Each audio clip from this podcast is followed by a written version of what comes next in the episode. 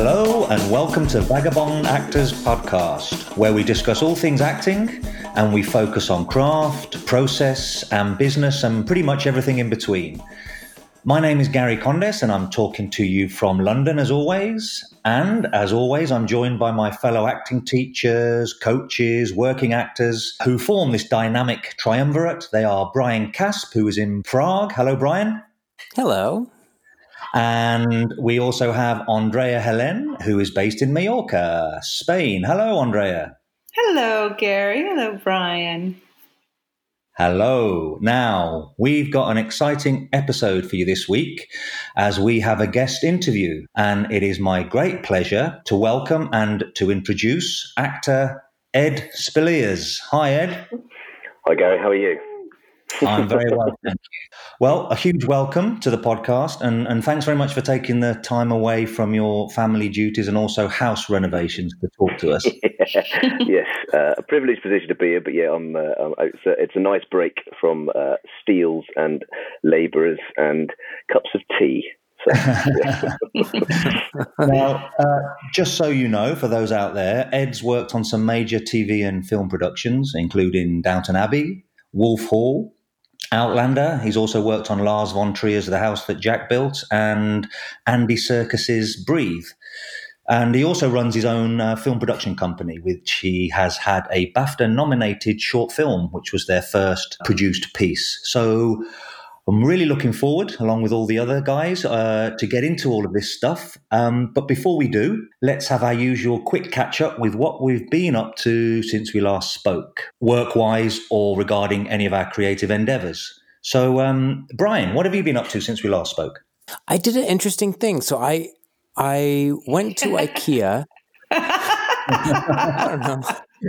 Hold on a minute. I didn't think I didn't think that was that was the laugh line, but uh, so I went to IKEA and I bought a clothes rack on wheels, and I put my blanket over the rack with the wheels on it, and it was a wonderful sound buffer. And so I was working on that. I was working on my my mini ad hoc uh, bespoke voiceover studio this week. So that's that's what I was up to. Wow! And had a really good time doing some some really fun animated characters.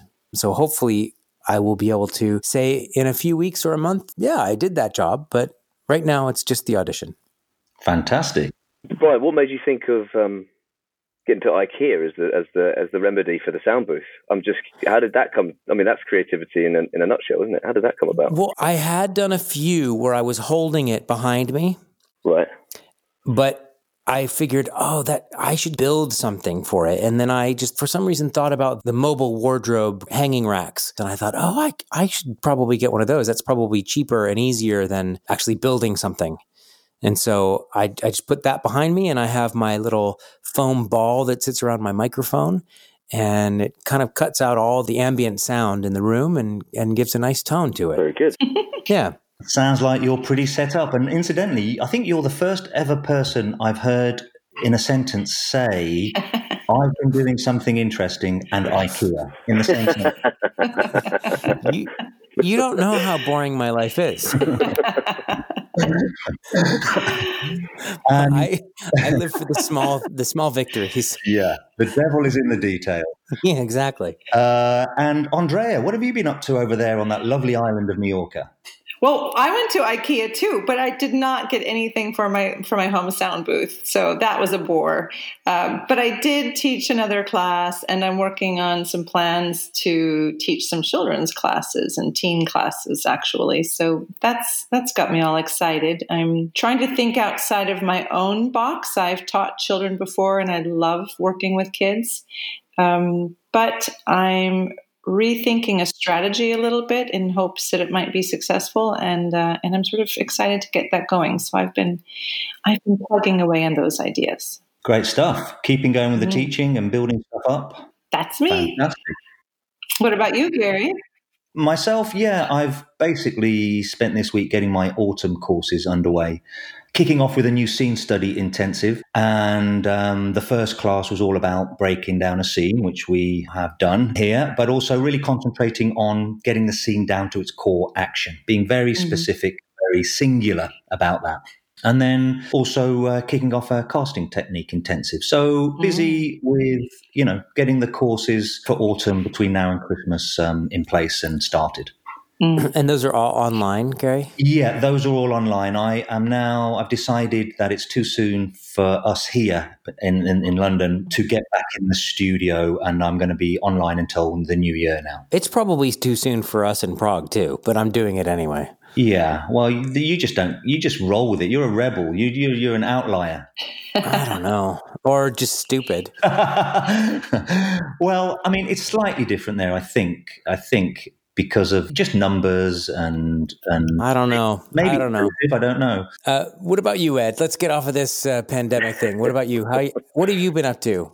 Uh, well, creatively, I uh, well, Gary knows very well. I've been on the phone to Gary most days, going, "Oh, Gary, I've got another. This is a blinder. This is a this is a lead role in a, is a quality series. We've got to go through it. I need you now. What, when can you fit me in? When we when can we go through something?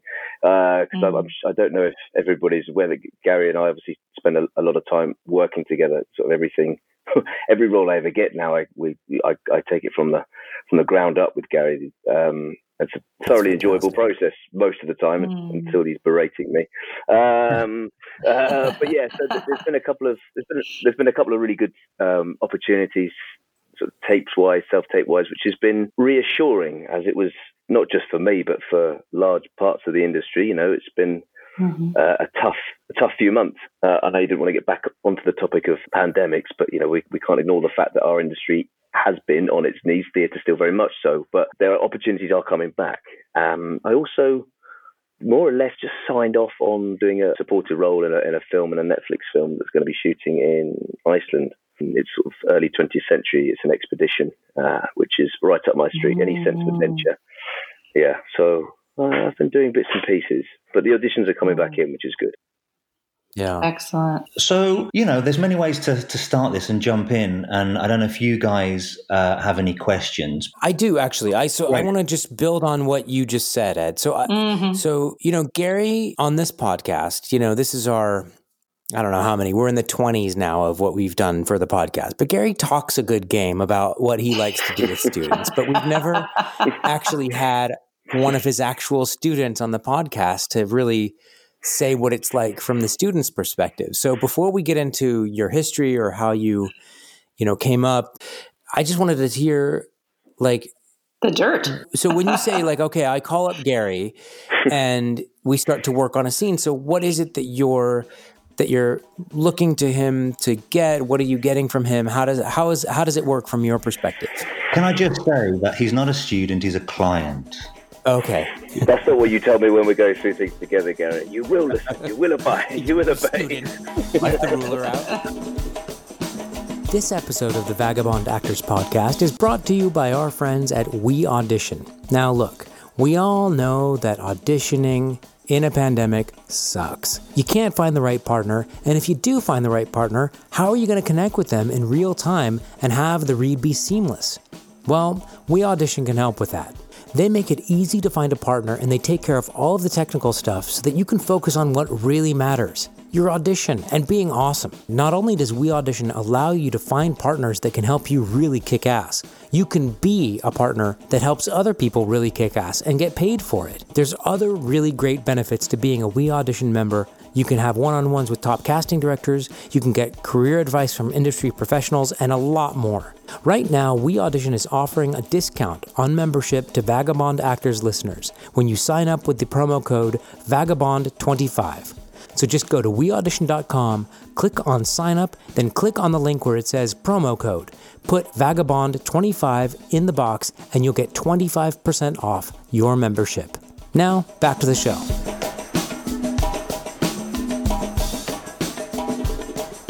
I mean, I, I guess it's possibly worth going slightly further back, Brian, if that's all right, and actually looking at it from Yeah. more from a point of view of going, hang on, there was a point in my career where things, you know, were going relatively smoothly. However, I was kind of questioned something. I always felt that there was a part of me that wasn't fulfilled enough as a uh, as an actor. I have an element of having a chip on my shoulder because I never went to drama school because I had this very peculiar start to the industry.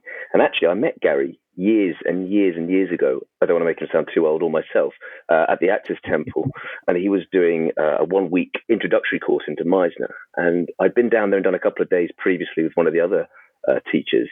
I went to this week with Gary, and it made such a sounds ridiculous. I made such a mark on me. Mm. Although I, I, I, was in a position where I couldn't keep coming back, but it was the first time actually, and I've been in the industry sort of two or three years, where I actually felt like something real was happening with with mm-hmm. with what Gary was introducing me to. And I thought, well, this guy, mm-hmm. this is great. Um, and it was raw, but it was detailed, and it it started to give me a little bit of a path. Let me just interrupt there, but you got to point out that you were just seventeen then, right? A bit older. That's the point. I've been in the industry for a couple of years. Eragon had been done. It was after a few trials and tribulations, and I was living in Soho, and I was told go down to the Actors Temple and check it out. And that's when I met you, and and I was blown away by the process. I, I had a, a great week. And I don't know if it was fear or nerves or financial things. I don't know why I didn't keep pursuing it and actually do the 12 week intensive at that time. Maybe in hindsight I should have done, but anyway, things went on.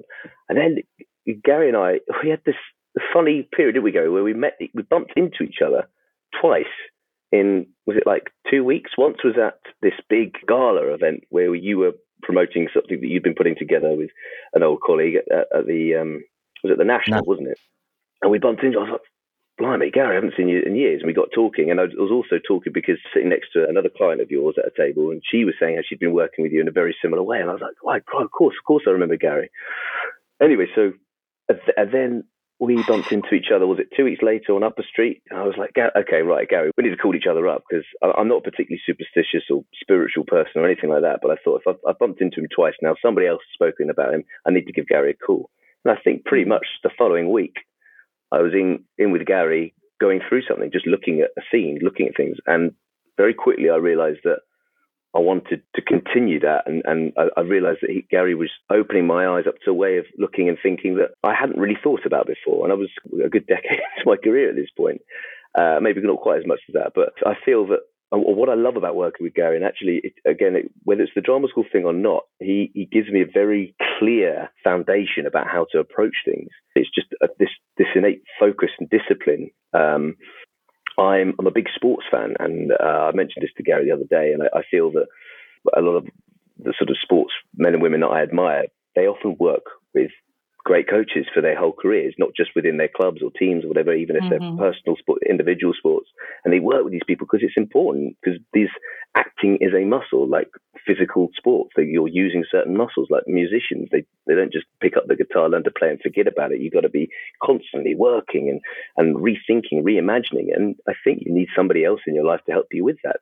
For me, I mm-hmm. do, and and and that person mm-hmm. is Gary, and he's been hugely influential and, and, helpful over the last few years. And I, it's enjoyable. It's an enjoyable process. It's great because it is a very solitary existence as an actor. So actually having mm. someone who is a sounding board who will completely reimagine what you may be thinking or throw something out at you and it's you know and it's never it's not stern or but it's just questions and it's it's giving you a new way of thinking about it that you may never be privy to on your own and some actors have an innate talent to do that on their own I like having that relationship with someone where I can go through it and feel like there's progress being made, and someone's in the room seeing me make that progress. Um, and I just, I, I, yeah, I thoroughly enjoy the process with Gary. So, yeah, just to pick up on that, I think knowing, you know, a, a lot of your history, you were very young, without professional training, if you like, or classical mm. training. Like you say, you hadn't gone to drama school, and yet you were plunged in mm-hmm. to a huge blockbuster, Eragon. Mm. And for those of you who maybe recognize the name, um, it starred John Malkovich, Rachel Weisz, Jeremy Irons, Robert Carlyle, amongst many others. And how old were you when you did that? 17 when it started. 17, yeah. yeah. Uh, you were 17 when you did that. So, you know, regardless of training or not, that's bloody young. Mm-hmm. So, off the back of that, you got quite discombobulated by the whole experience, to put it politely. Hmm. And things didn't seem, for a 17 year old, didn't quite go where they wanted to go. And I think that's a precursor to the reason why you wanted to then hunt out um, a deeper way of working, um, because you've always worked, and even after Eragon you have a you know you, you went on a, a number of years of sort of low budget and independent films and TV. But can you say a little bit about how the effect of Eragon, which would probably be a dream for most actors, particularly at that age, how that affected you in taking the decisions you made after that?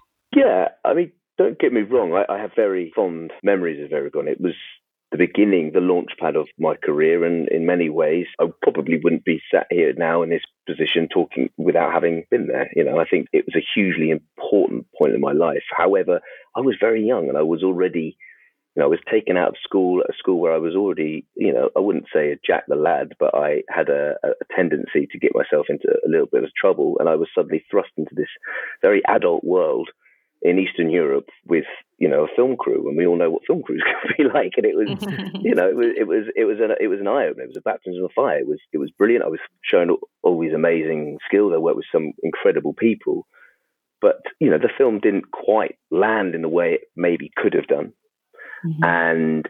I felt that actually on the back of it, I was, I feel like I was cast aside a little bit. And that happens like that. And maybe there was, I have to go back and question elements of how I approached the work back then. But you know, I was a kid, so I think I'm allowed a little bit of uh, leeway there. However, it definitely left some mental scars, and it left me questioning my own ability and left me low on confidence in, in my ability and, and, mm-hmm. and belief, which is fine. And and I think from that point, I was then searching for a way to improve. I always I had a I had a chip on my shoulder about it. Uh, it, I talk about this at length with my girlfriend now. I said, "Oh, maybe you know, looking back, I should have after Eragon jumped into drama school for three years. You know, just but then." You, you can't look back in regrets and shoulda, woulda, coulda. You can't live like that. So, but it's no. you do you do question, and I felt because on the back of that, I was I was always thirsty for knowledge. I, you know, I'm I'm a big believer in learning day by day if you can. Always always looking to learn and improve. And I think especially in these sort of creative industries. You know, it's not a case of just feeling you're you've achieved something and that's it. And and it's also not a case of having something maybe not work out and that be the end of the line. Mm-hmm. And I'm, I'm I'm a believer in fighting for what you believe in and then fighting for your own your own sort of self worth. And I felt that I had a lot more to offer and to give. I just needed maybe a bit of guidance in order to show that. And actually, rather than focusing on what the the lifestyle that Eragon gave me a taste of and potentially could have given me more of, which would have been the sort of high flying, jet setting lifestyle. Actually, I was looking for something deeper, deeper from mm-hmm. a creative point, point of view. Put into context, Ed, the Eragon was supposed to be, correct me if I'm wrong, the mm. kind of Harry Potter of its day with this big mm-hmm. franchise behind it. Mm-hmm. And it didn't quite happen. So you can imagine a 17 year old thrust yes. into this, the limelight, also without any sort of uh, professional grounding in terms of their craft, mm-hmm. and it's going to spin you out, isn't mm-hmm. it? And yeah, yeah. if people make promises, or at least you know, it's no one's fault. It's just you know, it's their business, and it just didn't go that way. But you know, it, it, it, that is a high, and then there must have been a low after that. Yeah, huge lows, huge lows. I, there was pressures from my family. There was all sorts of things that were going on in my life. Um, on and off the pitch, I suppose that yeah, I, I hit a huge low, and it mm. took me years to recover. I was, you know, working after that. I just, I, I just to try and find any discipline. I was just ill disciplined because mm. I didn't mm. understand. I didn't have it. Mm. You know, a lot of actors in the UK, in particular, you know, they come out of drama school and they might go and do a bit of fringe theatre. They might go and get a, a, a, small part in Doctors. They might go and do a couple of episodes here and there. They might go and be lucky enough to get a play at the National. Then they might step up and do a couple of couple of episodes on a primetime ITV show. Then they might get a lead in something that just is a is a gradual progression that I think is common in in the UK. But I didn't have that. So after Eragon, I was just I, I, came, I became straight away a jobbing actor, uh, which is completely fine, completely normal. But I didn't know how to handle that and I didn't mm. know what was expected of me. And I took a mental battering, really. Um, it took me many years. It took me a good five, six years until I, I, sort of got to the point of having any confidence. And I'd even say it's taken me working with someone like Gary. It's taken me working on craft and, and trying to read and educate myself and look at you know what really matters as an actor, which isn't mm-hmm. all the all the all the things that are the, the, the trappings that come with it. It's about understanding your work and appreciating it and, and, and sort of, you know, falling in love with it again. You know, the reason why I wanted to act from a young age wasn't because I had any pipe dreams of being on a plane flying around the world. It was because I wanted to act and I wanted to tell stories and be other people. When I was really young, it was because I just wanted to pretend to be someone else, whether it be escapism, mm-hmm. who knows. But, you know, that's why a lot of us get into it it's maybe the mother in me, but I'm kind of saying, where were the adults and how were they guiding you? Were you given an on-set coach? Were you spending extra time in, in any kind of rehearsals in the film? And then in that period following, you, the adults who were involved in your management, was was there um, was there any sort of game plan to really support you in those needs? So I was given a coach on the set of Eragon who I actually mm-hmm. revisited actually a few years ago before I started working with Gary, uh, a lady called Mel Churcher, who was who's a brilliant acting coach. And I think for the first half of the shoot, I really in, enjoyed working with her, and I felt I was learning a lot from her. But I think I got big headed very quickly, you know. Mm. And I mm. think when you're everyone is blowing smoke up your backside and and telling you wonderful things every day from every direction. Mm-hmm. Uh, you, you you believe the hype very quickly when you're 17. And mm-hmm. I wasn't there. It's, it's, not like my family were there the whole time. I was mm-hmm. at, was at a, an age where legally I didn't have to have a chaperone, which looking back on it is ludicrous. You know, I was 17. I was technically, if I hadn't been there, I'd have been at school doing my A levels. So why should it be any different? But I think there was a, a, legal reason they got out of having to do that. So no one was expected to be with me the whole time. I think in hindsight that would have worked differently. Um, but there was there was there was no time for rehearsals. I was in. Mm-hmm. I was learning as I went. I was in every shot. Yeah. There's every shot, and you're doing, and it's not just shots with actors. Like half the film is with a tennis ball pretending it's a dragon right. sat there. Right. So, so yeah. it, you know, you're learning. You know, the, the, the one part of the industry that actors possibly dislike the most green screen mm-hmm. and i was doing and i was doing it every day for six months oh. um, so but look also in hindsight yeah you should i should have played with my imagination more and i should have you know that's it's a gift mm. but there was so many other distractions and so many other voices i felt mm-hmm. getting in the way and I think actually when I did overstep the line with, with behavior, I was never rude to people on set. I never, and nothing like that. It was more just after hours, I would be doing all the very cliche things of going out drinking and all that sort of thing at a very young age, tender age. No one really stepped in. Not mm. really. Not one. No one really said, right, having a morsel, a morsel of producing experience. Mm-hmm. I would, I, I would, I would, I would put I'd, I'd put curfew. You know, we're looking in a world of curfews at the moment. I'd put a curfew on a 17 year old kid. I'd be like, no, you're not going anywhere. If, if we're not having yeah. a chaperone, you're not going anywhere. it's quite an easy, to me, it's an easy solution, but that never happens mm-hmm. anyway, you know. Mm-hmm. So. You know, one of the things that I, that I like in the in the work that I, that I see from you, I feel like there's this emotional vulnerability that you that you bring to it. You know how you can see when a performer is enjoying the work. And, and I feel like I see that in you. And I see a willingness to explore the depths of something and to be vulnerable. And so I would say, from, from what you're speaking of, uh, from these early experiences, it looks to me that you've made a really lovely journey of going deeper and exploring with an open heart.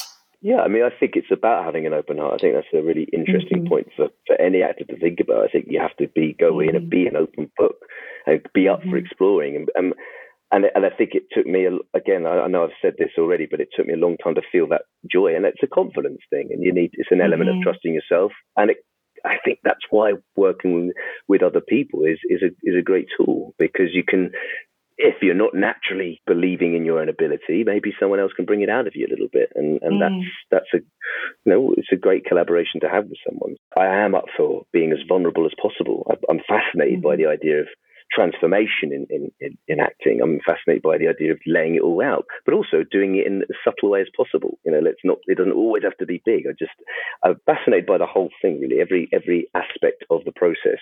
You know, not to not to dwell on that experience and to get into some of the sort of uh, more interesting stuff and the actors you've worked with and directors you've worked with and, and, and the gossip we can get into. Um, that's what I'm really interested in. I don't care about your process anymore, you know. Um, that's not true. You know that. Um, I'm being facetious. But having a look at your IMDb and having said what you said, where after Eragon, there was a few years in the wilderness, even though you were working, but you're talking about, you know, personally, internally, in, in your relationship with the work.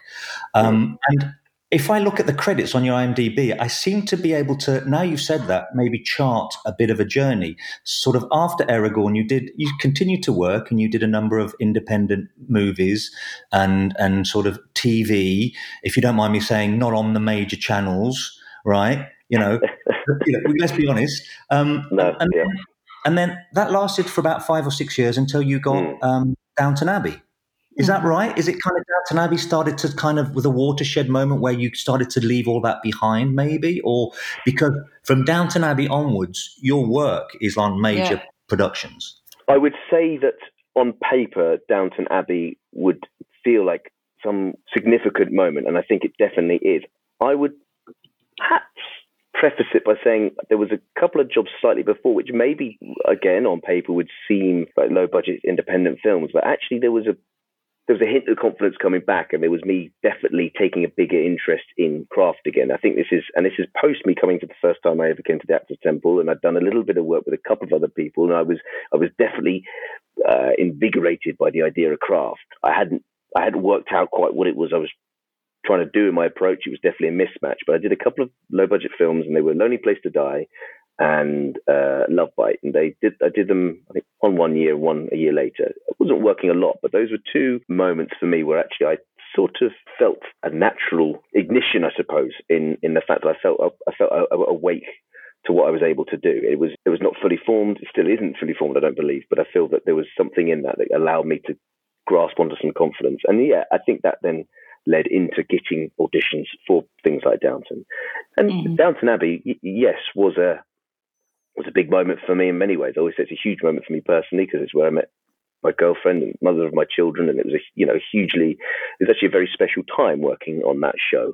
The, the character himself, he wasn't at the forefront. You know, when you're downstairs and Julian Fellowes is the writer, he, his big influence and big emphasis is on the upstairs. That's the world he, he knows very well. Uh, and the downstairs characters, quite often, you, you bridge the gap between upstairs and downstairs, but you're not you're not always uh, front and center. So you, which is fine. You're part of an ensemble, part of the process. And actually, there I had to, I had to learn how to to be a part of an ensemble and learn how to to mm-hmm. be a part of a big scene. Maybe not having to say a great deal all the time, but learning how to be present, learning how to be on the ball, learning how to respond to others, whether it be very subtle looks or whether it be just learning how to play a little bit. And what was great about being in the downstairs was that it was like a cauldron. It was this frenetic energy. It was constantly moving. You know, we had some mm-hmm. wonderful actors down there, uh, like Siobhan Finneran and Phyllis Logan, Brendan Coyle, Jim Carter. You know, like a real mm-hmm. plethora of British acting talent. And we'd sit round the breakfast table, dining table. This was our, our, our, table for the servants. And the things that would bounce around in between takes was, was just brilliant fun. Everyone was just mm-hmm. having, there was a real rapport down there and it was a great place to watch and learn. Um, a really enriching uh, process. And then I'd have to flip upstairs where I'd be not not saying a great deal at all, but I'd be having to watch, and you'd be watching Maggie Smith and Paul Giamatti, uh, Hugh Bonneville, all these people, and they'd be playing with each other. And you know, Maggie Smith was head and shoulders above the rest. There's just there's just something about every little nuanced look she does. Uh, there's just there's no getting away from it. She just she just every every time and every it's not that every take would be different, but she was always working on improving it. Mm. She, it wasn't. She didn't. She was never fully satisfied with with what she'd done, and not in a not in a sort of negative way, but she you could always tell that she was wanting to go again to improve. And I think that's commendable for someone of her vintage to just mm-hmm. still have that des- desire and heart. And as we were mentioning earlier on, Andrea, that, that desire to explore and open yourself. Mm-hmm. And she has that in abundance. So I used to just spend a mm-hmm. lot of my time just watching watching her her line what is a weekend just i don't know i i carry that with me so fondly it's and sometimes you wonder with with someone like her, whether it's the writing being as on point as it was, and I think mm-hmm. it was. I think Julian Fellowes wrote very well for that show. I do, mm-hmm. but I wonder those lines in the hands of someone else, whether they yes. would have had the same impact I, I doubt it. You know, there's No. something about so. her, you know, Yes. that ability to to make something so simple seem so interesting, so so Mm. curt. So you know, and she could put a thousand emotions into one very simple line. I mean, that is she's, a, Yes. she's a wonderfully skilled actor. Yes. And you know, you did a lot of interesting stuff from then, and I'm just wondering whether that was conscious or was luck the work that came along? Did you change your agent? Was it a decision to not be put up for low budget movies? I mean that because there is a definite transition from there onwards where you just started to do major production too long, maybe a couple of years before Downton, I did have a representation shift, and I think that was part of it. I think I felt that moving forward, I, I needed to be a part of a team that we all were on the same page. And yeah, from Downton and life after Downton, um, yes, I feel that on the whole, it has been a conscious effort. Of course, there's elements of luck and there's been a few big things that I've missed out on along the way that would have been maybe another another turn. But I feel on the whole, yes, I do do my best these days to be uh, try and maintain some integrity. But it's it's not always easy. A, the world we live in, but also B, I like acting. I want to be out there acting. Um, so sometimes there comes a point where you go, well, I haven't done anything for a little while. Let's let's go and try something out. This is an opportunity. You know, I've, Mm. I've read. I, I don't know if it was. Um, I was listening to something with Mark Strong recently. Uh, he was talking on a podcast, and he was saying about if you can find. I think Michael Caine's talked about this before as well. If you can, if there's five things you look for in a job, and if it well, one of them's the director, one of them's Mhm. the part, one of them's the script, one of them's Mhm. location, one of them's the money. And if you can tick you know, three out of five of those things, then you're doing pretty well. And I think that's a good benchmark because, you, of course, I would love to be getting all those those dream roles that you know that I, I, I crave. But it's a marathon, not a sprint. That's another cliche. I'm so sorry, but along along this journey, it is about it's about doing some good work. Well it, it's probably to do with you know you do a big production and then different people take notice of you Yeah, I mean, there's no denying that, you know, on the back of Downton, I actually left Downton Abbey because I was basically given a chance for a, screen test for the Star Wars reboot. Obviously, I had to audition and I met J.J. Abrams and all these things were going on, and it was it was a very exciting time. But then it didn't work out. Went a completely different direction. Um, and I think that that opportunity wouldn't have come without Downton. Downton again was a huge launch pad. It was it was so well regarded globally, but in particular in the states, um, it was Mhm. held in such high regard that it, of course it opened all sorts of doors. Um, uh, and and it's and it still does. I mean, in some I, having spoken to the producers of Outlander before, apparently part of the reason for me being cast in that was because of Downton. So you know that was like Mhm. three years, four years, no, even longer. Like four years after I left, that came about. So Mhm. yes, I think the Downton card has definitely been hugely beneficial, and certainly it puts you in the the eye of other people in the room. But of course, you've then got to go in the room and and take it to the next level, and that's where the the constantly wanting to improve and learn comes. Because I think the mistake would be to to do Downton and have something like that under your belt, and then just sit back on it. Uh. And you know, I'm not kidding myself. I'm, you know, I wasn't, as I say, I wasn't front and center in it, but it was a big opportunity, and I feel that on the back of it, I had to try and give everything I can to apply myself to jobs going forward. And I think the minute you become static and stationary, that's when you'll fall back again. And I think because of going all the way back, because of what happened to me right at the beginning, I have this innate desire to prove myself in some way and not to want to go back there. I don't want to regress. Okay, I don't mind a mm-hmm. few side steps here and there, but I feel that there's a, there's a burning desire to to want more, to improve, to better the craft. Because we're always going to be learning, and I, and I feel that from mistakes that I've made in the past, I don't want to make them again. You know. Mm-hmm. So we we've done podcasts on mindset and dealing with rejection. So mm. how did you deal with the Star Wars rejection? Please tell me that you got blind drunk, passed out. because that's what we recommended in our podcast get blind drunk. Ah, well, I just ah, yeah, I was pretty gutted. I'm not going to lie, I was pretty gutted about not getting Star Wars. I was because at one point How it, close did you get? it got to the point where I had a handwritten letter from J.J. Abrams delivered to my door, saying, "I'm so sorry that we didn't go. I really, really liked meeting you. I really, really like you for the role. We've just decided to go in a different direction." Um, and I thought, well, that was very nice of him to handwrite me a letter. um, no, but I, in all honesty, it is. It's quite. It's not. It's yeah. You didn't have to do that. I've been. I've missed out on many a job, and I will miss out on many more.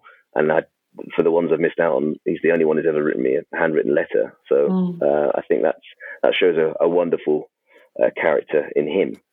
Um, but yeah, I was it was it was pretty gutting. I did go on and have quite a busy year that year. Anyway, I did quite a few different little things.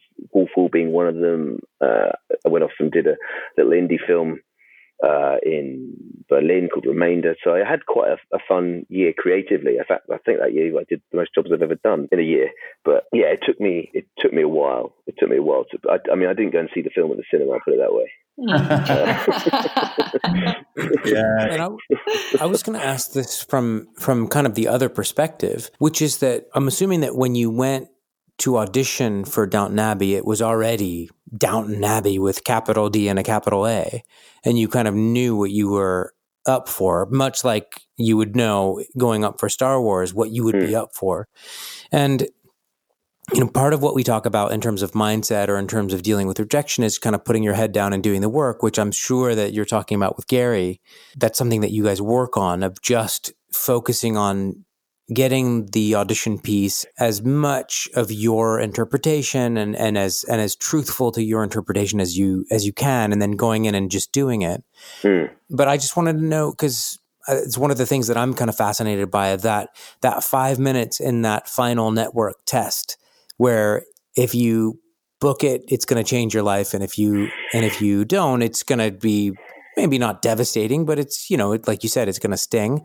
So mm. how much? So so how do you feel going into these auditions for jobs that have the potential to change your life? And is it something that you take into consideration? Is it something that you mostly just say, I'm just going to put my head down and focus on the work? I feel that it varies. It varies from situation to situation based on how much you want the role, based on the, the stakes of the role, and, and, and whether it is a, a, a potential game changer or not. But I have definitely, in fact, more recently than ever, I, I don't ask my agents for feedback anymore, for example. Uh, mm-hmm. I used to be really bad at being, at knowing the meeting had gone well or not knowing, and or then finding out a little bit like you're down to the last two. I used to be terrible at going any news, any news, you know, and I used to try and use all sorts of excuses like, oh, I've got a holiday coming up. I need to know, is this job going to happen or not? You know, and I kind of mm-hmm. just to try and get an answer that, you know, if they're going to want you, they're going to want you. But it's taken 14, 15 years to get to a point where I can, I'm trying to just put everything I can into those 5, 10, 15 minutes you're in the room or these days on the self tape. Right. And knowing that I've left no stone unturned, like I've done the work, I've done the work thoroughly, and I've given my best shot. I feel that, of course, stakes can be very high, and because we've all got rent to find, mortgages to pay, there's all the, the existential issues that come into our life. Because at the end of the day, craft or no craft, it is it is still a living we're trying to make. At the end of the day, so of course, all the other issues fold in. But I'm I've been working very hard personally, trying to ignore all that, and actually, again, listening to what some people have said that I, I, greatly admire, and also again talking with Gary and other people that I, I, greatly admire. That you know try and see those huge opportunities as a performance in themselves, mm-hmm. and yeah. see them as your moment to to shine, mm-hmm. and and then that is your performance. That's your moment. And if it's five minutes and you're pleased with it, you, what you don't want to do is it's like using the analogy of sport again. You want to come off the pitch going, oh, I should have done that. I should have done a bit more of that. Yeah. No, yeah. it's not about being. It's not being about overconfident or conceited. It's just going right. I've given everything I can there. I did the work. Uh, the work came through, and park it. Of course, it's not always easy, and of course, your mind still dwells on on the fact of, oh, is is that going to be mine? But I, I'm personally trying to work very hard to avoid that. And there's other things you could do. Uh, you know, there's other ways of switching your attention that we've all got other other interests. So for me, it's very quickly I try and do some sort of exercise after a big meeting. I'll go I'll go for a run, or I'll I'll, I'll try and play football. I'll, I'll, get out with the dog, or try and read something. Try and get into something else creative as quick as I can. Uh, I think it's mm-hmm. one of the, the blessings of the current situation is whilst everything's going on, you know, the, the people are ripping my house apart. There's children at home all the time. So quite often these big tapes I'm going up for, I haven't got time to, to dwell on them. Um, yeah, I think you've got life going on. yeah, like, I'm going to live my life. Yeah, uh, call me if you want. Pretty much. I, don't get me wrong. It doesn't mean it's any less painful if it doesn't go your way. But I think you, I've got a lot better just moving on quickly. Mm, you invest yeah. in the invest in the work, invest in the process of, of doing the best you can. But after that, just just leave it alone. It wasn't yours yet, so you know it's not yours until you got it. And just just be grateful for the fact you were in that position. Because also, as my agents keep saying to me, you know, it's like if you keep being in these sort of positions, and they say it to other people, you know, work breeds work, and if you're in the room and if you're getting in there and the opportunities are coming, they're going to keep coming. If as long as you keep doing good work, something's going to land. It might, who knows what scale it's going to be on, who knows if it's going to be the dream ticket, but something will land. If you keep doing good work and you keep working away and you keep improving, then it's, of course, you know, it's, it's the sort of averages. It's going to, you know, it will happen at some point. Speaking of preparing for auditions, you've done a number of period pieces and adventure pieces and, and then really modern stories. What can you talk to us about in terms of your research? Whether it's historical research or if there's sort of a world that's a unique new world that's created by the story.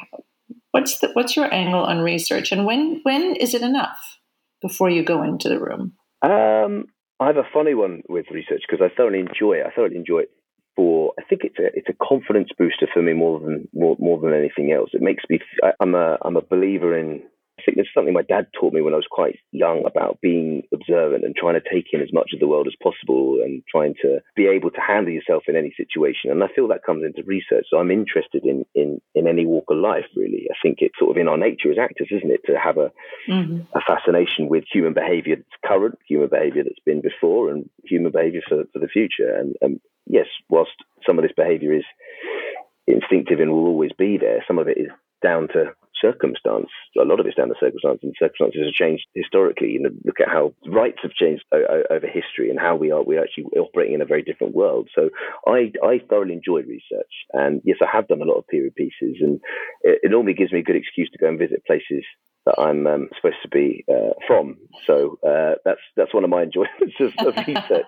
so like Downton Abbey was an excuse to go to Yorkshire for a few days because um, I'm I'm a big I, I love doing accents. I like trying to throw myself into accents. Mm-hmm. Uh, and my my grandfather was a proud Yorkshireman, so yeah, for Downton it was I just decided to rent a car and spend a few days driving around the Dales and drinking in various Yorkshire boozes. I mean, a lot of it actually revolves around drinking in certain pubs in certain parts of. so, it all comes back to. I'm sensing a theme here. so, so, Outlander, it was a father and son trip to, to the Republic of Ireland, and it involved mm. going to various boozers and trying to trying to trying to uh, integrate myself as an Irishman with some success varying success. um, um, uh, but yeah, I think I am fascinated in, in, the research element. But I think a lot of that, whether how much of that comes through when you get into the work, I, I'm I don't know. I part of me feels for me it might be a safety blanket, but I mm. I because it's it's just trying to understand the world. It's all gonna it's going to arm you in some way, mm-hmm. but how much does it arm you when you're looking at the scene? How much does it really offer up? Of course, I think where it's really important, I've been quite lucky in a few projects where it's, you know, beyond the scripts. I've done yeah. things that have come from texts, from, from novels. And I think they're, they're a great source of, of information and, and natural research for the character, for the world. And I think that that's sometimes we're very fortunate and more and more things seem to be um, adaptations now. Mm-hmm. So I think that's there's always a great font of resource there. I did the series Beowulf, and I wanted to visit all Iron Age forts, and you know, and you want to learn the skills that may be of note. I mean, it's, it's like at the moment this thing I'm supposed to be doing in Scandinavia later in the year. I've been contemplating today. I said to Asia, my girlfriend, today, I said, well, I might go on a like a 20th century Scandinavian diet. And I don't know if that's just because I like the idea of eating their food for a few months, or or because I think it's going to help me in some way. So yeah, research is is important to me, but I don't know how much. Once I'm breaking down scenes and looking at text and looking at work, I feel that a lot of that research gets parked at the door once I get to set. It's all there somewhere, and there's a residue left over. But I've got to get the text right. I've got to get the understanding of the character right. It's a double-edged sword, isn't it? Because yeah, actors are often looking for triggers to help them get into character, which can beautifully be found in research. It, there's pros and cons to it. I think it's just finding things that do help you launch you and trigger you. But I think you've got to be careful with, with it. But like I say, double edged sword. So I suppose it's how you go about it. I do, I, one thing I do always try and do, which um, whether it falls into research or whether it falls into process or maybe it's a bit of both, music's always very important to me. It, it just is in life for me. But and I think all roles that I ever take on, I, aside from doing the work on the text and character and behavior and understanding the human, I do like music. I like, I like, using music, and whether that's music that I feel defines the person, or whether that's music from the time that person is, and of course it's the future, it's slightly different, but there is always music you can find for that. But I, yeah, music's quite a big catalyst for me, I suppose, in, in in, and sometimes it can be a shortcut as well. You know, there's no denying that sometimes little moments from certain songs can be a catalyst for all, all sorts of uh, emotions, good, bad, and indifferent. It's whatever works, isn't it? I think everyone's individual, and I think that some people will take huge, huge positives from from researching everything and wanting to know as much as possible and having Bibles on, on the world they're going to be a part of. And that really, really is beneficial to them. Some people kind of just almost very basically look at the text, don't even but look at it in a very simple way and kind of just turn up and do it somehow. I don't know. I, I mean, these people drive me mad.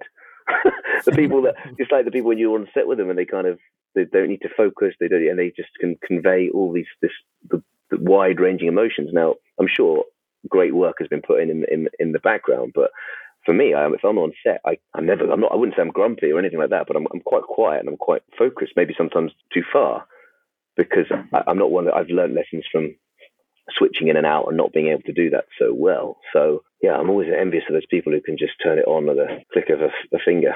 When they say action, they drop right in. Oh, it's unbelievable. I think Julie Walters and Judi Dench are supposed to be uh, two of the best for that. Like giggling in hysterics and then and then action and then in floods of tears. I don't how how I don't know. And there's no sign of onions or tear stick. Now, what I'd like to get onto is the house that Jack built, Lars von Trier and Matt Dillon. How was that? Spill the beans.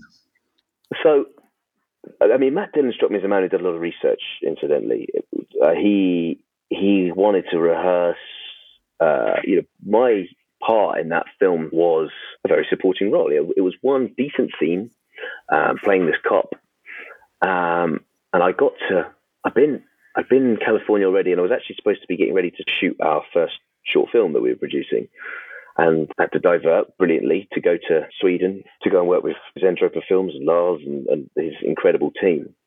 And I met Matt, and he was very, very warm straight away. And he was like, "Look, do you fancy freshening up and then coming down and doing some rehearsals?" And I was like, "Great! I mean, how often does that happen? Like this A-lister actor, you know, very cool." American actor. He's kind of exactly what you imagine him to be like. He's just very cool. It's kind of like lazy New York like drawl to him. He's effortlessly cool, annoyingly cool. um, and he, yeah, but he wanted to take the time. Now, of course, he wanted to take the time for himself, but it's not just about himself. It was about shaping the scene. And this was before Lars got involved. And he just wanted to go through it. And it was just play. And it was, you know, and it wasn't too marked we didn't sort of mark everything out, but we just had a rough idea before we'd even got down to the down to the house. And uh, I had the rest of the evening off, and then the following day it was a night shoot, so quite a long day. Just, we were all staying in this kind of very creepy hotel in the middle of nowhere, and I remember just going off for lots of walks and being very nervous because you know Lars von Trier films are a, a, treat, and growing up on them, and, and it's a sort of director I never really imagined I'd be on his radar or being in a film directed by him. That was kind of I still find that odd that I, was mm-hmm. I was given that chance. Uh, I got Des Hamilton to thank for that. But I um yeah the, the following day we went down to set and it's such an incredible atmosphere. It doesn't have a huge crew. And I've noticed I've done a couple of jobs in different parts of Scandinavia, and they don't whether it's just the ones I've been on, but they don't seem to have big crews. It's very quite niche. They're quite they're a very tight knit group, and it was an actor's dream because they, everyone gathers around, and his first AD, who is Nicolas Winding Refn's dad, um, he's kind of like his first AD. Kind of directs with him, sort of produces. He, he does all sorts of things. Really, another very cool Danish chap. And he gets his A-board piece of paper out, and he and he basically gives a rundown of everything we're going to do, and he and he talks it th- all through with with every cast member, every crew, everyone's there together, and it's a real clear plan. And then we walk around the room and we do a bit of a, a rehearsal, very, very, very light, very light, nothing crazy. And Lars just turns around and goes, right, uh, he's got this Danish expression, and forgive me, I can't remember exactly what it is, but he goes, be messy, make mistakes. Is basically what he says. He says, I say this before the beginning of each shooting day. We make mistakes, be sloppy, The, uh, and I don't know the Danish. Forgive me. and he and, and he said he said right. So the DOP who also operates because Lars used to operate. So the DOP operates. Really, really lovely guy um, from South America, I think. Um, really, really lovely guy. And he um, basically Lars says, right, don't do not worry about him at all.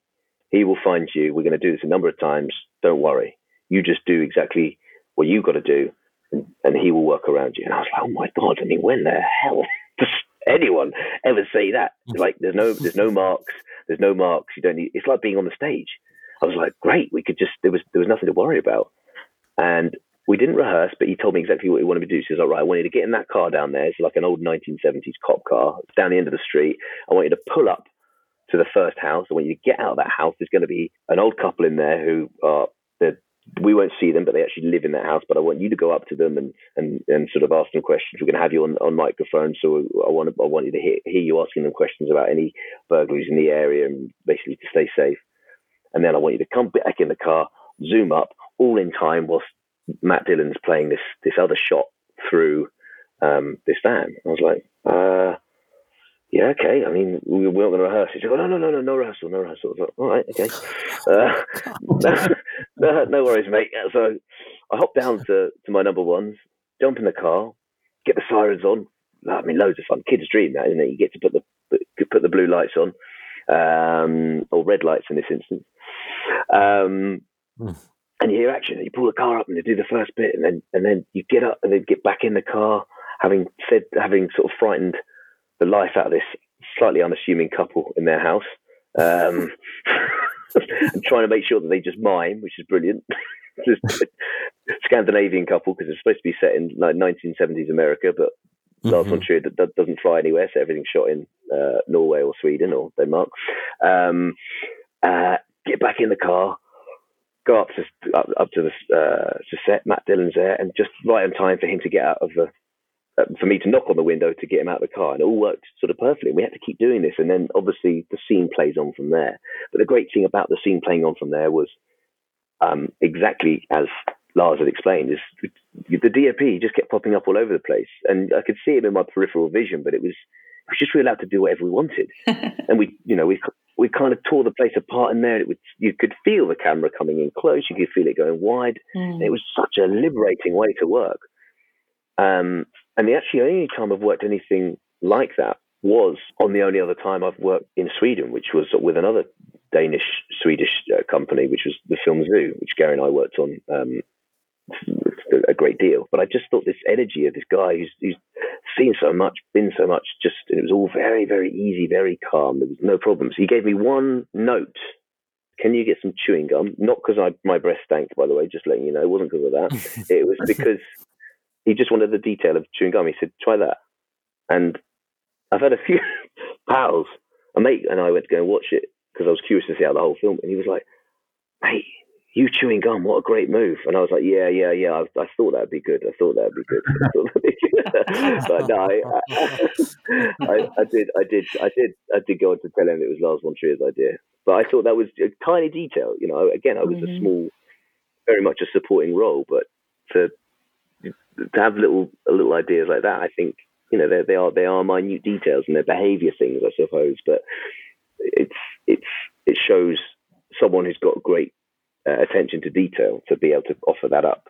I've been on other big sets where you've been, you know, maybe slightly more prominent role, and people like the character I was playing in in, in the House of Jack Built have come on set, and you and they don't get the same attention. There's no way they don't get the same care. It's as if every single character he's written, of course, he's written with a with a with a purpose, which is how it should be, of course.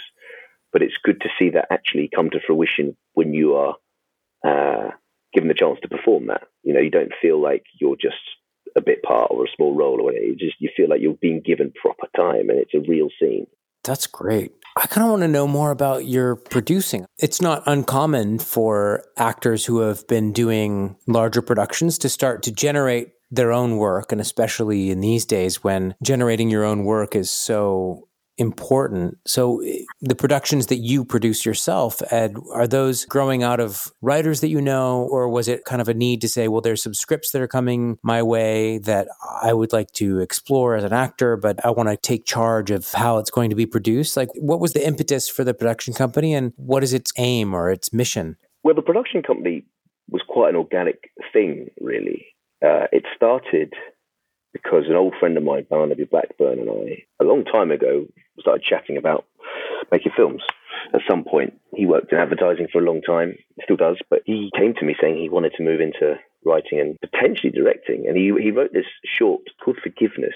It was a really interesting little story, I felt, but we never ended up making. And I, he wanted me to be in it as well as produce it. And we got so far in terms of I got a DOP lined up, and we, we were getting there. And then we just changed tact. And actually, he en- went on to write something completely different, which was Wale, which was about a young black lad who had been in a young offenders institute in London and who had been trying to rebuild his life uh, and had retrained as a as a car mechanic. Uh, mm-hmm. And he is on his sort of first couple of days outside trying to to get his life going again, uh, and he meets a stranger he feels could be his first customer, and this first customer ends up framing him for something, and, and mm. it's, a, it's a, it's a film about racial exploitation. And so a very different story, and that's that's we went on and we well Gary worked on it with us uh, with our young lead Raphael Famotibe, and we you know we had great success with that short. Uh, and then we went on to do another one, Dad Was, which Gary did even more work on with uh, another young, young, inexperienced actor. And it sort of has been going from there. I did get into the producing wanting, you know, I have, I don't want to just be producing stories for other people. It doesn't mean that I, I want to be front and center, but I would like to find some vehicles of some description. I think, yeah, as you rightly make, point out, Brian, that it seems now that everybody is being encouraged, if you're in a position to do so, to, to either write or team up with people who can write and, and get your own mm-hmm. work out there. And it makes a lot of sense. One of the brilliant things about the current world we live in in terms of uh, media is it's a lot easier to do so. It's a lot easier to go out and go right. Well, you don't need you don't need huge amounts of money. You don't need huge amounts of kit or crew to go out and make something. You know, and if yeah. you want to start a TV and TV in particular, people have are throwing money at television across the board. There are so many outlets and platforms for television. It's a right land at the moment for that to happen. But with our production company, with Dark Glass Films, it's very embryonic. Uh, we've had a couple of good shorts, and we yeah we are looking to move into features. Barnaby's writing one at the moment. I'd like to do a bit of writing myself, but I'm, I'm mainly trying to focus on the producing. But it, it's not exclusive to necessarily Barnaby always having to write and direct them. It's, you know, we are open to other people. If people have got great ideas, great scripts, we'll open them. I think it's it's a collaborative experience. We we mm-hmm. we have we have a certain group of people we, we're starting to always work with now, and I think that will be the main core of our team moving forward.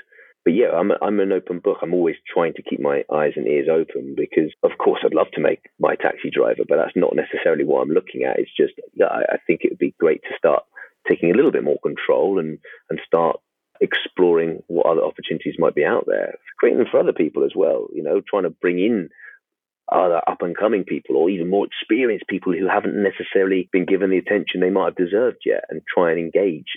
So it's, as I say, it is very embryonic and it's been really enjoyable. I think what I learned a lot from those two shorts was it was just great to be on the other side and see how it all folded together. And of course, see how it folded together from a, a casting point of view. I think mm. being on the other side and sitting in a room with a director, with a casting director, and going through tapes and actually realizing that the amount of good quality tapes that come in is, is really high for a start. So when you're looking at them, you're not looking at them going, oh, he or she's terrible and that one's the only one that stands out. Quite often, a lot of people stand out. You just, it's, you have a certain thing that you're looking for, or or you feel that there's a certain nuance that someone brings that is more in tune with the character. But quite often, the, the standard's really high, and I think that mm.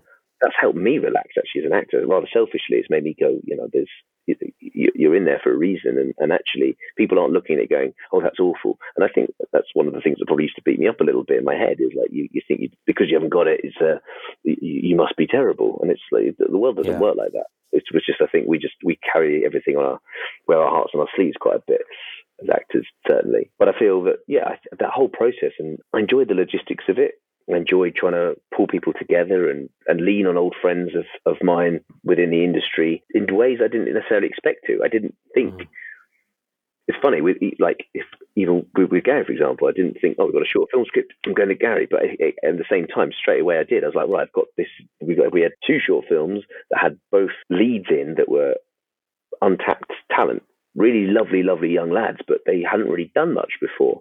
So I was like, well, I, I, know the perfect remedy for that. Having been through an experience like that myself, let's bring someone in who can who can be a part of that and who can really help and make them see their craft in a different way from an mm. early age. Um, so I, I, I, enjoy that process, and I'm looking forward to doing a lot more of it. And it's good for those times between jobs too. Absolutely, you know, keep something. Absolutely. Keep keep those fires burning. Yeah, absolutely. You know, the, the, the, shorts, it's not making a living from it in any way. It's keeping the creative embers going, as you say, Brian. Yeah. And it, yeah. you're still meeting people, you're still working on things, and you're seeing how other people operate, and you're developing ideas, and, and it's amazing. You're, you're not going to not learn something from that from that experience. On the production end, you know, I was looking at, at your IMDb list, and I don't know, I just had this hunch looking at the, the type of films and shows that you've been involved with. I thought, I wonder how many female directors he's worked with. And I started clicking on the episodes of Outlander, and it seemed that a good half of them or so were directed by women. And then, uh, yes. yeah, and so I was very curious about your experience in that regard. It, it's still a, it's still a struggle. You know, we know the numbers. It's still a struggle for women to be at the helm, although things are changing somewhat. But particularly with that story, what was your experience? Is there any sort of insight you have into that, the the benefits of, of having women directors that you experienced yourself? I, I think on Outlander in particular, the sensitivity of some of the storylines that I was having to be a part of were it was hugely important mm-hmm. to have a female director, and, and, actually not just because of the sensitivity of the content of you know mm-hmm. the heinous acts that took place and having to shoot certain scenes, having to shoot rape scenes. Yes, it was hugely beneficial to have female directors and, and very calm female directors at the helm. Mm-hmm.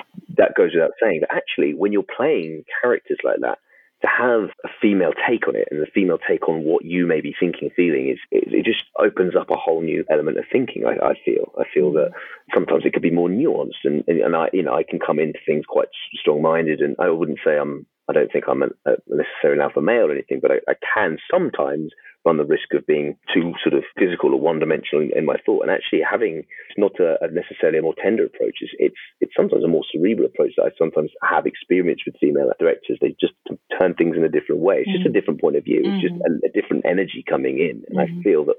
In particular, with playing Stephen uh, uh, Stephen Bonnet, that was hugely beneficial. Yes it is improving. It is getting better in terms of the, the, the, balance, the equilibrium. However, I think it's got to change further at the top. Mm-hmm. Well, that's when the real changes are going to happen. You know, let's get the director general of the BBC. Let's have a the general. Yes. The, that's where we're going to start shaping up, and then yes. shaking up, and then I think you'll see more and more coming down. But yeah, and actually on Downton that we had a lot of a lot of female directors. Yes, you well. did. That's, that's true. Where I did, and I think yeah, and on my last episode was with a lovely a lovely lady. She was hugely influential because it was quite a mm-hmm. significant moment for that character. He sort of went full circle, and she was really good at actually harnessing what I was trying to do. I was mm-hmm. having a sort of goodbye scene with Rob James Collier, who played Thomas Barrow. Yes. There was a. I think people thought there was something. There was a frisson going on between us, which there wasn't. I think people actually misunderstood the storyline. It was always something that he had a, a, an interest in me, but my character never responded. But I've actually quite enjoyed the fact that people took from it that there was a potential for something to happen with these two. But mm-hmm. anyway, I had this farewell scene and she I think I got a bit too over the top with the emotion, and, and she was really good at just harnessing it in and just bring just just a bit more subtlety.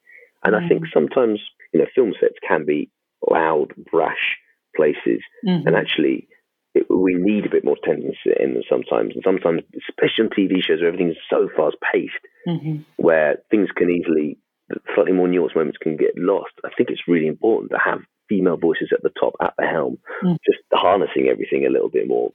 Where Outlander particularly good, like the producers and the sort of showrunner, lead writers who are always on set, 90% of the time, they are women. Uh, and I think maybe with Outlander because the lead is a lady, so mm-hmm. it seems to make sense to have a lot of female influence. Well, amen. really, amen. Let's hope it moves in that direction. I, I, totally agree with you about the benefits that they can bring, and you see it. You see it in the performance. I remember that that scene that you're speaking of, the goodbye scene. I remember, if I recall correctly, you sort of came to it with fists clenched, and there was just so much nonverbal behavior between the two of you. It was really, it was lovely. It was it was everything that you know. That's where our full attention is. The how you communicate with each other. It was beautiful. It's subtle. It's specific, and yes, I think a lot of women directors are are extremely interested in those dynamics and those nuances. Um, having from an early age worked in film and TV. Up until recently, you haven't done any theatre. And a couple of years ago now, I think it is, you ventured into a stage production of the American movie Rain Man. Mm. It wasn't dipping your toes in. You went from camera work never having done any stage work, going to a number one UK theatre tour of a major production. Um, so, how was that adjustment and what were the challenges and how did you deal with all that? Well, Gary, it'd been something that I'd wanted to do since I started professionally acting, really. I mean, I always feel slightly silly saying this, but because I did a lot of stage at school and it was something that that's where my first love of performing and it and in turn gave me my love of film at that point as well. So I was always looking for the opportunity, and there'd been a few chances that had come my way earlier on in my career, but they just didn't quite feel like the right thing. Whether it was fear, because some great actors have said to me, "You just got to get on with it with theatre. You, you know, you're not gonna." You're not going to land Hamlet at, at the Donmar straight away. And I was like, well, that's fair enough. But there's a couple of times maybe I should have just jumped in. However, I didn't, and I was trying to hold out for something that I felt was something I could really invest in. And to me, doing Charlie Babbitt in Rain Man was a great opportunity to do exactly that. Uh, it was a, cha- a, huge challenge for me because yes, I'd, I'd never I hadn't been on a stage since I was at 17, and it was a juggernaut of a role. But I, you know, I think Gary knows me well enough to know I like a good challenge. It just felt like the right fit.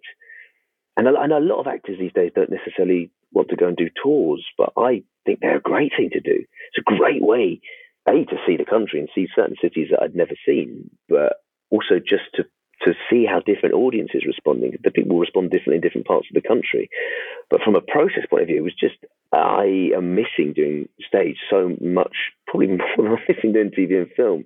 There was something so enriching from day one, from the rehearsal process, from breaking down the character early on with, with you, from getting into that rehearsal room and and and and building up the whole show and being there every night. I love I love because I, as an actor I, I'm not very good at when I'm not working. I, I, I try and find things to keep me busy, but I don't like the. I sort of feel like I'm cheating people a bit if I've I've done a I'm in a few episodes, but I've only done a few days here and there. I feel like I've cheated. I feel like well I haven't really done that much work. But with theatre, I feel like I'm actually grafting. I mean, you know, you it's okay. Admittedly, some might say, well, it's only technically two hours a day, apart from matinees, and it's four. You know, that's not really a full day's work, is it? But we all know that the energy required to do it is, is quite something, and but I love it. I love being physically on the stage, but I love seeing that journey over a night. I like, I like. Does this sound ridiculous? I like the battle with the audience. I like being on there and going, okay, let's let's let's see let's see what you think of this, and and and, and mm-hmm. sensing, oh, it's not quite going where it should be going, and then bringing people back later on. And I, and I, I love the the nuance each night can bring, each location can bring. Uh, how actually you thought a performance was one thing, where you thought you had a grasp of the character in one way, but by week six, it sort of becomes something else. Of course, it's still maintaining this baseline of what you wanted it to be, but it's gone up, it's gone in a different direction. It's it's changed, it's shifted, mm. and and that that live performance and that that freedom to move. You know, I mentioned it with with that on on the last von Trier film. I'd not experienced anything like that. Just suddenly the liberation of of of doing sort of anything you wanted on the stage. Of course, you've got marks. Of course, you've got to be uh, adhere to what you've laid out with with other actors. But if you've got good actors around you, and I was lucky I did, you can bounce off people and, and, and things evolve. And I love that evolution of a play. Uh, and on a run as long as that, the evolution of the entire run. And I love the camaraderie. I, honestly, the whole process. Okay, don't get me wrong. At times, I was I, I got a bit knackered here and there, but you know, I relished the whole thing. I was, I'm craving to do more. I'm sorry that, so sorry that theatre is in the position it's in at the moment because I think audiences we're craving as humans. We need it. We need it in our lives. It's interesting, it? I think, with your sports background as well, being a big football player and all the rest of it. It's that, and I know it, it had an effect on me. Is not talking about the the quality of what I was doing, but just the transition of being in a team um, that were training towards a goal that was going to be put on in front of an audience for 90 minutes or two hours or however long live, you know, it's very, it's very sort of like a sport. And I think, you know, maybe that's how you took to it so easily because you're very much into sports and team player and doing things live like that. And there is an, an old hackneyed phrase where they say that by and large, actors who do theatre can tend to do TV and film and on camera. They can gravitate and change more easily than an actor who's just done film can to the stage. But mm. I think you disproved that. Thank you very much. I think the shackles came off, and I feel like I was suddenly given some freedom that I'd been craving. Uh, and actually, I think that's given me more freedom coming back into what I've known. But all it's, it's however, it's it's left me with this burning desire to do want to do more theatre. TV and film, if you have a bad day, that's it. That's done. that's that's on celluloid. That's that's gone wrong. And not that I'm trying to look at things in a negative way, but if you have a bad first act or if you have a bad night, you can go and rectify that the following day. Yeah, okay, the audience that were there the night before won't necessarily see that, but you've got the opportunity to improve and to better how many times have we walked away from a day's filming, even if actually it turned out to be fine, but you go, oh God, I should have done, oh, I wish I'd done that, I should have done this, oh, I missed that. With the theatre, you do that, but the following day you come out and go, oh, that was a good show tonight, and maybe it wasn't. Maybe actually the audience didn't the one previously was, but that uh, you can have that. You know, at least you can have that slightly cathartic feeling yourself. well, there's also something to going and being able to do the entire arc of the piece Yes, which you don't get so much in on camera work, where you're doing tiny little bits of the arc, and hopefully within those bits is contained a smaller arc of the scene. But you don't get to go on the full journey every day, which you do no, on stage, which is very fulfilling, I think. Yeah, I think you're right, and I think you, you you're part of it the whole way through, which is yeah yeah, you and actually, it doesn't matter what part you are in the production. It's sort of tying into the team thing. Still, you're still by being part of that whole performance from beginning to end in any degree. It is much more fulfilling. You know, you could yeah. come in and be do a couple of scenes in something, and yeah, the scenes might go quite well. You may never see the film. Who knows? You, you know, you might you might want to, but you might not for whatever reason. It might not it might not happen. But you might not get the full full thing. But yeah, just just being a part of that and, and seeing it from start to end every and again it comes down to seeing it to start to end every day and every night. But that changing as well, that's what I used to find so exciting. It'd be subtle changes, but things would happen. Yeah, big, big, big up the theatre. Great stuff. The magic of theatre. Yeah. Mm. How we miss it right now. Oh man, I hope I hope that it I hope that this situation hasn't killed it. Yeah. It's a bit it's a big wound, but I think it's it'll come. Fight, it's going to have to come fighting back because people well, crave I mean, it. You, mm, you, think how old it is as a as a yeah, as that's a, right as an art form. That's right. And yeah, you know there may, there there might unfortunately be some casualties, but hopefully those casualties can have another way of coming back in another guise in another a form. New, a new rebirth. Mm-hmm. Exactly. For our end bit, we usually talk about uh, things that we have experienced or seen or read in the last week that have moved us or moved our artistry in some way or just been cool. Um, so I don't want to spring that on you, Ed, right away. But so maybe uh, Gary or Andrea, you guys can jump in with something that you've experienced that's moved you. Andrea, hold on one second. My uh, microphone. Gary, yeah. yeah um, Go ahead. you can just imagine. I don't know what I, am just imagining. Andrea's got this huge notepad. It's like, and she, she, you know, like, she's sitting in a nest of wires. Yeah, she's got this like, you know, these these whole these all these books and notepads and things, and she's stacked up, and it might fall at any moment. Yeah, she's trying to pull the paper where her notes are for yeah. what she's seen this week, and yeah. she's going to pull it out from the bottom of the stack. She's got these half-moon glasses on the end of her nose, and she's like, "Where is that thing? Where is it?" you all know me too well. Oh my gosh, I'm going. I am going to publish a picture of what it looks like under here when we're taping. You've been promising that for a month. I do have the picture. I will post it. I'll post it tomorrow. Okay. so Andrea, okay. So now Okay, you're I back. have this- what have you uh, been up to?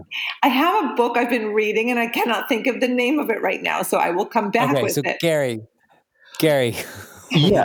Um, well, this week I've, uh, you know how I like to revisit certain things, whether it's film directors or playwrights and people I've forgotten. But um, I got stuck back into um, Joseph Campbell. Oh, uh, of the power of myth or the hero's journey um, fame. Um, and he's a professor who specialized in comparative um, mythology and comparative religion. Um, and just briefly, his philosophy really is summarized in, in, in the repeated phrase, which you may well know is follow your bliss. And he gained some recognition with all of his sort of expertise on myths when he worked with George Lucas on Star Wars, the original saga because he was always saying that myths have to be reinvented. It's no longer about Red, Little Red Riding Hood walking into a, forest. It's we need to re- reinvent them for today. Um, I mean, that was there back in the seventies. So uh, I would just recommend reading his main works, The Power of Myth or The Hero's Journey, because they just they're great allegorical tales, and they really do get to the core of human existence. And I'll just leave you with a quote. He said in The Power of Myth, which is one of his masterworks, that people say that we are all seeking a meaning for life. I don't think that's what we're really seeking. I think what we're seeking is an experience of being alive, so that our life experiences on a purely physical plane will have resonances with our own innermost being and reality so that we actually feel the rapture of being alive. So I just love that. And I think for actors, that is a really good mantra. It's not necessarily we're all seeking a meaning for life, it's that we are seeking as actors the experience of being alive. Hmm. love that. cool. Very good. I like How that. can one top Joseph Campbell? Oh my goodness. I'm sure you can. Uh, I don't think it tops Joseph Campbell, but I have been reading a really interesting book called The 5 a.m. Club by Robin Sharma. And I heard a podcast interview with him, and I was rather taken with the ideas. And it begins as a parable, really. But I, I love it. There, there's a great deal of philosophy in it, and it's it's geared towards you know sort of optimizing your routines for Mm. Your own success on many levels, but it, it, it goes quite deep. And um, he talks about sort of the interior empires, and he names what he considers the four interior empires. We, we speak about mindset. In fact, we did a whole podcast about it, but he also talks about heart set and health set and then soul set. And the ways that these perspectives if we bring them and we pay attention to them and cultivate them the way that it can um, improve our lives improve our communications and relationships. It's a very inspiring piece. I enjoy i enjoy the parable aspect of it. Um, it allows me to engage my creative mind as i'm reading it because it's not set really as a how-to book. It's really it's a what if book for me and uh, and i'm enjoying it very much so i would say check out the 5 a.m club Is he an Australian guy, Andrea? um no i don't think he is let me think No. uh, i heard the interview once no i believe he's american Is he American? Because I, I think I don't know if the 5 a.m. club. There's a guy I've actually followed before on social media. And I don't. I wonder if it's the same. Must be the same guy. Uh, I, I, I, I need. To, I want to. I want to get. I want to get his book, but I've, I've seen sort of some of the anecdotes because I over the last couple of years started doing little bits of the thing. In particular, getting up at five in the morning because I felt Yes. it was a very productive time to get up. So I'm. I'm. I'm, I'm intrigued to get his. Uh, it there's few very, very good book recommendations that just come out. yes, it Uh, may be yeah. him. For some reason, I'm thinking he had an American accent, but Robin Sharma is the name, and um, yeah, it's it's very very thought provoking. I'm not naturally a 5 a.m. person by any means, um, but uh, but I am setting my clock earlier. No, you are. It's just when you go to bed. That's not when you get up. Yeah. That's right. And Brian, Uh, I'm going to go maybe a little bit more cliche or lowbrow, maybe at this point. So I finished Game of Thrones for the first time this week, and I think the criticisms of the of the later seasons uh, I think it's hard to bring that plane down for a landing. It's su- it was such a huge undertaking, and I think it, it's a hard thing to end Mm-hmm. in a way that's going to be satisfying for everyone or anyone.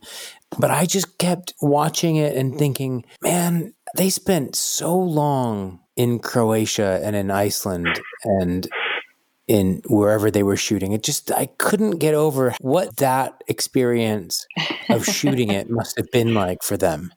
Mm-hmm. And I wish I had, because I've worked with some of those people and I, and I didn't realize, I didn't, because I hadn't watched it, I didn't realize their involvement and everything. I would have pumped them for more information about what it was like. But yeah, it's just the beast of the production was something that really fascinated me watching it, watching the end product and thinking about how, how much goes into producing and how, how hard that must have been to produce that Mm-hmm. that much television and, and at that quality. Mm-hmm. Huge. Big as it gets, isn't it? Really. Yeah, really huge. So I just so that's what I that was what I watched. I know everyone else has already watched it. I have. I haven't. I, I haven't. I haven't. Oh haven't. my God, well, there you go. So that's my recommendation. Well, there we go. Two you and all all of the listeners have already watched it. But there are some really great performances. There are some performances that I was like, nah, okay. It's probably changed the TV land, landscape over the last decade. Mhm. I mean, I, I- I know we had, Sure. I know, I know we had Sopranos and The Wire, and you know HBO have obviously been doing fantastic television for years. But I feel that the the production level you're talking about, Brian, is is a complete game changer. It's the reason why every yeah. yeah, yeah, it's exactly. It was like, oh, now everyone's able to do this on this on the small screen, and, and I think it opened up the door for everybody else. And where we're at now with television, Game of Thrones has got to be one of the, the front runners of that. Certainly. Well, I think I I don't know what your experience is in terms of the productions that you're on and and talking about this thing, but I know that oh, I've been on maybe two productions who either are compared after the fact to Game of Mm. Thrones and oh, this is trying to be this Yeah. production platform's Game of Thrones or even have gone into it trying to trying to capitalize on that audience and that Mm. and that scale. I don't think that the productions uh, well maybe one of them has something approaching the budget that Game of Thrones had, but certainly the other ones hadn't. You know, when you're looking at ten million dollars an episode or whatever Game of Thrones was, Yeah, you, that's a lot of money to huge, yeah, huge. to play with. Although I'm sure it didn't feel like it to the producers. But yeah, I mean, I think that I think that in terms of the scale and just just the way that especially these days people are, you know, the cinema is kind of under threat in a certain sense from people's home theaters or the, the television world or just your computer screen really. But if the content is there and the writing is there, uh, I know that from listening to writers' podcasts, that television really is a writer's medium. Mhm. Also, there's something magical about telling serialized stories Mm. and kind of spooling it out week after week or episode after episode that you don't really get in a movie, which is like one block of storytelling that there's something compelling to us as viewers when we have that story that we can get engaged in and we can and we can drop into in that way. It's interesting, isn't it? Because we're living in a world where attention spans are diminishing, and yet people are happy. I know episodes tend to be no more than an hour, but we're, we're happy to sit through Binging Te- binge Yeah. binge series, but we struggle watching a film these days. Yeah. Yeah. um, um, but yeah, I think it's it's a shame to know. Independent cinema is obviously taking a big hit, but it's, it's kind of what you mentioned there, Brian, about writers was in tune with what I was saying earlier about people. You know, there are a lot of platforms and outlets that people are willing to give people the chance because Mhm. it's easier to make television and, and it's easier to get viewers for it, I suppose. So um, Right. It's a it's a it's a really rich place to be working at the moment. Yeah. I was told by a fellow director friend, I had no idea about this, but there's a new platform called Quibi. Yes. Yeah. It's it's uh it's struggling, I think. Well, they're, I mean, people like Christopher Waltz has done stuff on it, and you know, the, the, they're, they're, they're ten minute or twelve minute episodes of a full Yeah. film. It's no more than ten minutes. Yeah. Yeah. Yeah. It's But from what I heard, it kind of launched to big fanfare, and they had a lot of big A-listers and then it kind of didn't hit in the way that they wanted it to. Right. Maybe it, maybe it's just in a lull, but I think I heard someone talking about that on a radio show or something like that. That was that it didn't Yeah. quite hit. It's funny because my, my director friend he wrote a film about this platform fast food consumer and he was saying that you know the film the, the, the language of film and the art of film is dying because of this. And you know we mentioned earlier the the, the, the word content you know um, and and the thing is is like he's, he he said something funny. He said it's no longer with this kind of platform quibi it's no longer fast food it's vending machine products. Ed what about you? Have you seen anything? Yeah, Ed. Well, I mean, I'm, I'm, I don't know if I can match anything that anyone has come up with this evening. However, I would say what I really did enjoy as a singular performance within within a piece recently was David Tennant playing Dennis Nilsen in uh, this three part drama called Des. I don't know if you've seen it, Gary. It's on uh, ITV Hub. It's I on Netflix here. Actually, It's on Netflix. yet, but uh, Well, I I think he is brilliant in it. He's outstanding. It's it's so understated, and the way the it's it's so chilling, and yet you're kind of laughing at the same time. And you know, I I, mm. I knew a little bit about the case, having played a couple of nutters recently. I I, I played I, I did quite a lot of research into historic killers and psychopaths and the like. And Dennis Nilsen was one of the people that came up. But yeah, his his his the, the subtlety, and yet there's no there's no sort of big grandiose moments. There's nothing you know. Sometimes that has a place, but it's he's just it's just brilliant to watch. He's, he's so captivating. He's, you know, he's, I suppose it's a perfect role for him, and he it's. I highly recommend it to any any actor, um, any director, anybody. I think it, I think it's a really really great TV performance. And, and I suppose the other thing I've been going back, and this is slightly back earlier in lockdown, I suppose, but I went back and started trying to get back into a few films here and there, and I revisited a couple of old favourites. One was uh, Jacques Audiard's Audiard, I think that's how you say his surname. Forgive me. Uh, Rust and Bone, um, which I, I, for me I thought was Mhm. really really powerful. A brilliant, brilliant, brilliant piece. I, just, I mean, I love his cinema anyway, and I think, but a film that I keep saying to everybody if they haven't seen it uh, is uh, Victoria. Yes. Um, the German, uh, as everyone, it's I'm the assuming, shot in one. Mhm. yeah, shot in one. Sebastian Sch- Schlipper, Schlipper, Schlipper, I think is the director's name. And there's two performances. Uh, Le- Laia Costa, Costa. She thinks she's Spanish, half Spanish, half. I don't know where else, or she might be fully Spanish. She's from Madrid. She's she's absolutely incredible in it. I think I might have got this wrong, but I think it's the first thing she ever did. She's just so powerful, so present, and to have that presence, but also the guy plays opposite her, which I think his name is Frederick Lau, um, German actor, and Yeah. again, just just the, the honesty um, from both of them, and it's it's it's it's when I watched it, I'd heard good things about it, mainly from camera department people, um, but I I was not expecting it to be what it was, and I, so if you haven't seen that film, and I think it's someone told me who was was told by a camera operator or DOP that it was they they did it three times and they went with the first take. I mean, the, the rehearsal process on it must have been crazy extensive. I don't know how they would have put. I don't know how they put it together, but it's it's a real joy to watch from an acting point of view, from a technical point of view, directing, right, the whole thing. The music is absolutely brilliant. It kind of has this. It's a lot of. Um, it's obviously set in Berlin, so there's a, there's a lot of sort of deep house techno, but there's also that wonderful modern composer uh, Nils Frahm. I don't know if you've ever listened to any of his uh, scores, any of his, any of his music. Really, really powerful stuff. It's quite I quite find it quite useful um, when when getting ready for for work. Um, it's a really it's, I think it came out a few years ago now, but I, I think it's it's got to be one of my favorite films of the last ten years. It's it's it's superb. So if you haven't seen it, I highly recommend it, watching that. Great. I haven't seen that. I'll get to watch that. But yeah, I think you yeah you'll really be right up your street, Gary. I think definitely. Fantastic.